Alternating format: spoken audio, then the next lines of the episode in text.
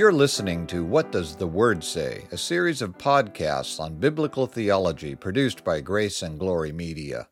My name is Mark Roby, and I'm your host for this series. Our teacher is Dr. Richard Spencer. We're resuming our study of systematic theology today by continuing to look at delegated authority in the church, and more specifically with the unpleasant and difficult topic of church discipline. Dr. Spencer, we closed last time by mentioning the passage in Matthew 18, verses 15 through 20. Let me read uh, some of those verses to begin our discussion. This entire passage is spoken by Jesus Christ. He said, quote, If your brother sins against you, go and show him his fault, just between the two of you. If he listens to you, you have won your brother over. But if he will not listen, take one or two others along, so that every matter may be established by the testimony of two or three witnesses. If he refuses to listen to them, tell it to the church. And if he refuses to listen even to the church, treat him as you would a pagan or a tax collector. There are a couple of very important principles that we learn from that passage. First, notice that my first response to a brother sinning against me is to talk to him by myself. There's no need to involve others if the issue is just between the two of us. And if he responds favorably, repents, and asks forgiveness, then the issue's over and there's no need to do anything more. But if he does not respond, I have no freedom to just drop the matter. I should now involve others. It isn't stated, but elders would probably be the best choice here, and then I go see him again. If there is still no favorable response, then it's time to take the matter to the church. Now, that doesn't mean that I make some kind of public announcement or that I go around behind the person's back telling everyone what he did, but it does mean that the authority to adjudicate the matter is invested in the church as a whole. The elders, however, are to function as representatives of the church, as John Murray argues in chapter 27 of volume 2 of his collected works, which is on the government of the church. He writes, quote, The church in this case need not be the whole congregation According to the Old Testament pattern, the whole congregation is represented as present and acting when the elders act on its behalf. Of course, having the elders deal with an issue also keeps matters confidential as far as possible, which goes along with the principle represented in the beginning of the passage that I should deal with my brother by myself, if possible. Yeah, that's right. Even if the elders have to get involved, it's usually best to keep sin as private as possible. But to get back to the authority of the church, notice that at the end of this passage, Christ said that if the person who has sinned refuses to listen even to the church, then you are to treat him as you would a pagan or a tax collector. In other words, you're to put him out of fellowship with the church body. And we have an example of that kind of authority being used in the Corinthian church. Yeah, that's right. In 1 Corinthians 5, Paul wrote to the congregation about a man who was committing serious sexual immorality and in verses 4 and 5, he told them, quote, When you are assembled in the name of the Lord Jesus, and my Spirit is present, with the power of our Lord Jesus, you are to deliver this man to Satan for the destruction of the flesh, so that his spirit may be saved in the day of the Lord. The destruction of the flesh doesn't sound pleasant. No, but the purpose of excommunication is very good indeed. It is, quote, so that the spirit may be saved in the day of the Lord, unquote. And that is always the hope when church discipline is brought against someone. Our hope and prayer is not that the person will experience trouble, but that the trouble they do experience will drive them to repentance and restoration. And in this particular situation, that's what happened, as we learned in 2 Corinthians. True, but we can't know for sure that it will happen, and whether it does or not, the church is called by God to exercise discipline which, returning to the topic at hand, is a clear manifestation of the authority delegated to the church. In our day and age, people don't think much of church discipline, but it is far more serious than the power of the sword wielded by the state. Now, now wait a minute. The state has the power ultimately to put somebody to death. And you're saying that the church's power is greater than that? Absolutely. In Matthew 10, verse 28, Jesus said, Do not fear those who kill the body, but cannot kill the soul. Rather, fear him who can destroy both soul and body in hell. Unquote. When the church properly exercises the authority given to it, the judgments rendered by the church mirror those rendered in heaven. Let's go back to Matthew 18 and read the rest of the passage. You read verses 15 to 17 before, but in 18 through 20, Jesus says, quote, I tell you the truth, whatever you bind on earth will be bound in heaven, and whatever you loose on earth will be loosed in heaven. Again, I tell you that if two of you on earth agree about anything you ask for, it will be done for you by my Father in heaven. For where two or three come together in my name, there I am with them. Unquote. Jesus is clearly speaking here about judgments made by an assembly of Christians, and to say that they are gathered in his name and he is present implies that they're acting in accord with his word. The issue of binding and loosing is very serious. John Murray explains that this passage in Matthew 18 must be connected with John 20, verse 23, where the resurrected Christ told his disciples, quote, If you forgive anyone his sins, they are forgiven. If you do not forgive them, they are not forgiven. Unquote. With respect to this verse, Murray wrote that, quote, No exercise of the power of the keys no act of binding and loosing in terms of Matthew 16, 18, and 19 could be more basic or representative than the remission or non remission of sins. I think we need to explain that a little bit more. Now, Murray is not saying that the church can refuse forgiveness to someone. That depends. If the person has repented and asked for forgiveness, then of course we're commanded to forgive. But if the church has confronted someone with terrible sin, as the church in Corinth did, and has properly exercised church discipline in excommunicating that person, then that person's sins are not forgiven unless and until such time as the person is brought to real repentance. And if that does not happen, then that person will go to hell in the final judgment. So let me be completely clear that the elders in a given church absolutely do not have the power to send someone to hell or to save someone. That power belongs to God alone. But when the elders in the church properly exercise church discipline, they are implementing on earth the sentence already carried out in heaven, and that's a very serious matter indeed. In fact, the Greek construction in Matthew 18, verse 18, rather than saying, Whatsoever you bind on earth will be bound in heaven, and whatever you loose on earth will be loosed in heaven, as our NIV renders it, would more accurately be translated by saying, Whatever you bind on earth will have been bound in heaven, and whatever you loose on earth will have been loosed in heaven. In other words, the actions of the church are simply representative of what God has already done. Perhaps it would be good to mention an example or two. What kind of things come up that require church discipline? Well, any true church is a mixture of people who are truly born again and people who are not. And even born again people are still sinners. So just about everything you can think of shows up in the church. But one of the most common things to occur is sexual sin, which is often mixed with other sins. Let me give a concrete example. Yeah, please do. Now, this example is based on real experience, although I'm mixing details from a few different events so that no one person or situation can be identified. Our town, like many college towns, has some restaurants in town that have bars associated with them, and they have in the past had trivia game nights.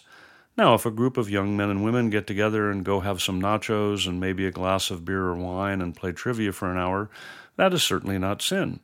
But suppose that one of the young men starts to have more than a few beers and maybe something stronger and ends up getting drunk, and then even leaving the bar with different young women he meets there. Further, suppose that one or more of his friends confronts him with this sin, but he tells them it's no big deal. He isn't really getting drunk, and it isn't any of their business what he does with the young women that they've seen him with. That sounds like a serious problem, and I suppose the friends would then need to bring this up with the elders. That's exactly what should happen. Most modern churches, however, operate with a sort of unstated don't ask, don't tell policy.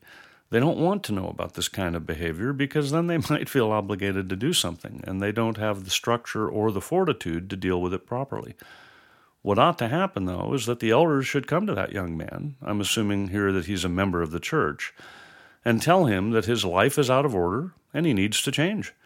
If he then refuses, even when the leaders explain why his behavior is a disgrace to Christ and his church, he must be disciplined, ultimately by being excommunicated from the church. Which means, as Paul wrote, that he has been handed over to Satan for the destruction of the flesh. That's exactly what it means.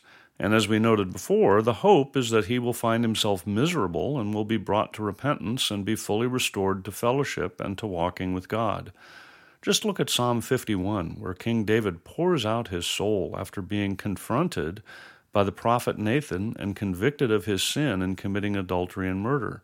true godly repentance is a wonderful thing and brings real restoration with God and with His people. Unfortunately, there are so many false churches in this day and age that church discipline is often undermined.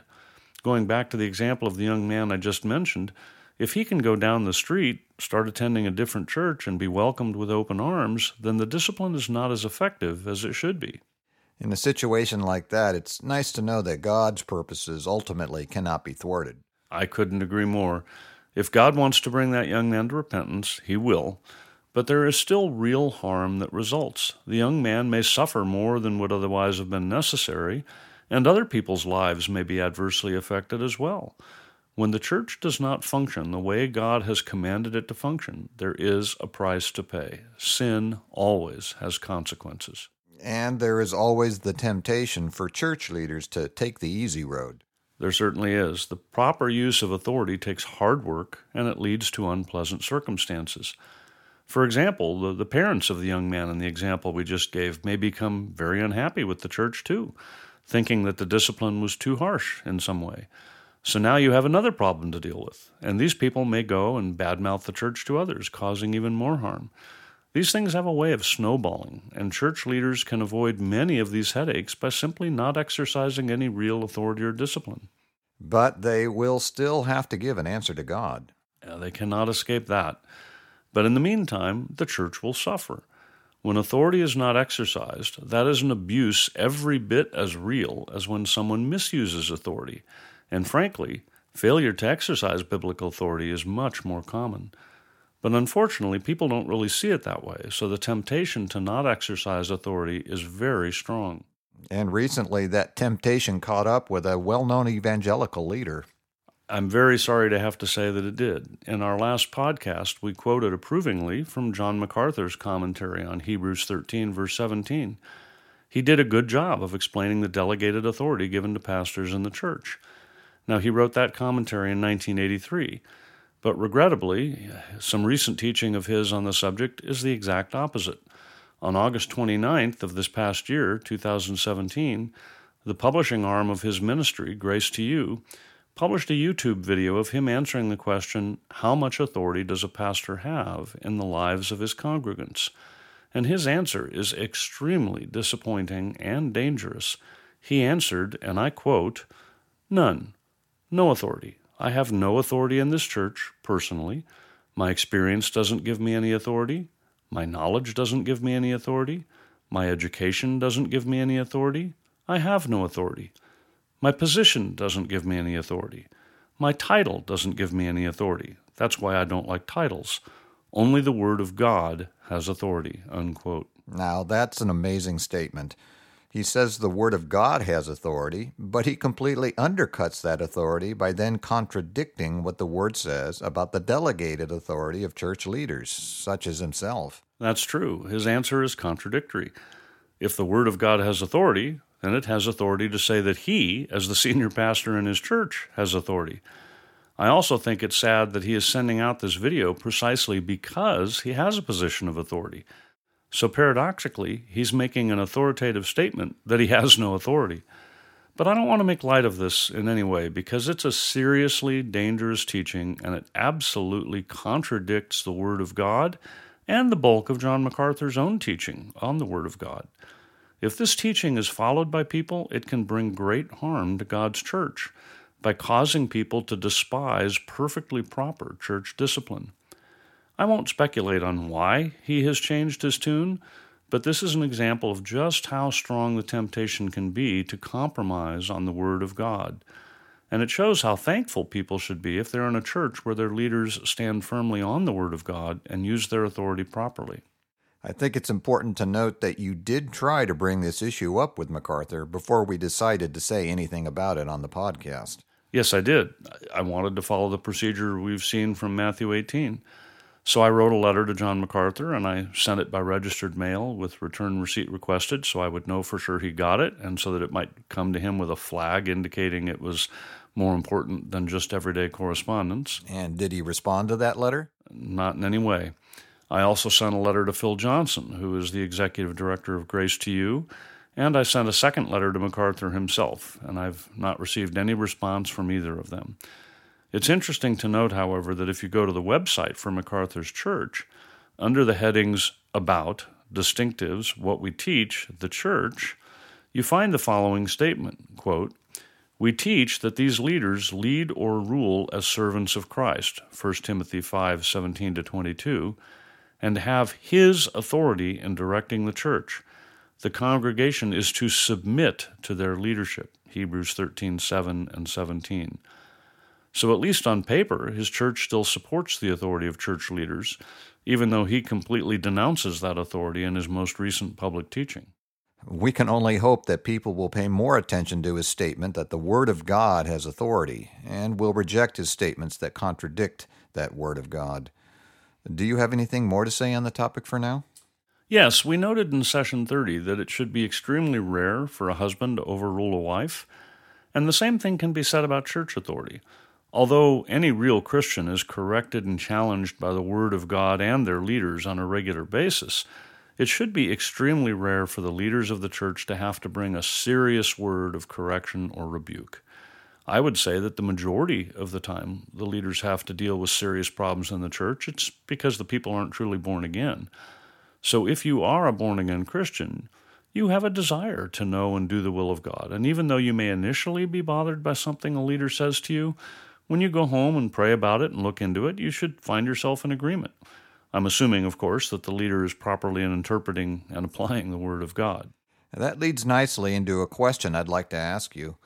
You have argued that the authority of church leaders includes the authority to interpret and apply the Word of God. So, what is the responsibility of an individual member of the church in that regard? Oh, we have a very serious responsibility. We are to know the Word of God so that we can recognize when someone is teaching heresy. That's why all true God called ministers of the gospel will tell their congregations, as our pastor does, to read and study the Word of God seriously and to know it for themselves. And they will stick to those things that are clear in the Word when it comes to personal counsel. I have one more question I'd like to ask. Why is church discipline so important for the health of the church? That's a very important question. We've already mentioned that discipline is always meant to be redemptive, that it is to bring about the repentance and restoration of the sinner. But in addition, it protects God's glory. The church is to represent God to the world, and when the church has open sin in it, it's a disgrace to Christ, our Lord, the head of the church. It also impacts the church's witness.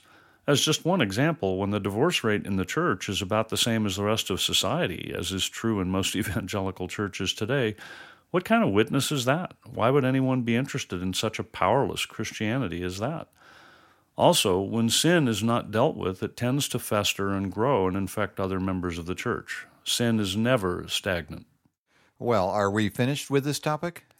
Not quite. We need to discuss the limits and abuses of delegated authority in the church. Very well, but we're out of time for today, so we'll have to take this up in our next session. I'd like to remind our listeners to send their questions and comments to whatdoesthewordsay.org. You've been listening to What Does the Word Say, brought to you by Grace and Glory Media, and I'm Mark Roby. In our next session, Dr. Spencer will discuss the limits and abuses of authority in the church. We hope you'll join us. The session you heard today is available, along with all other sessions, in the archive on our website at whatdoesthewordsay.org. We also have a free book available to you entitled Good News for All People, written by Reverend P.G. Matthew, founder and senior minister of Grace Valley Christian Center. To request your free copy of this excellent summary on the biblical message of salvation, go to whatdoesthewordsay.org.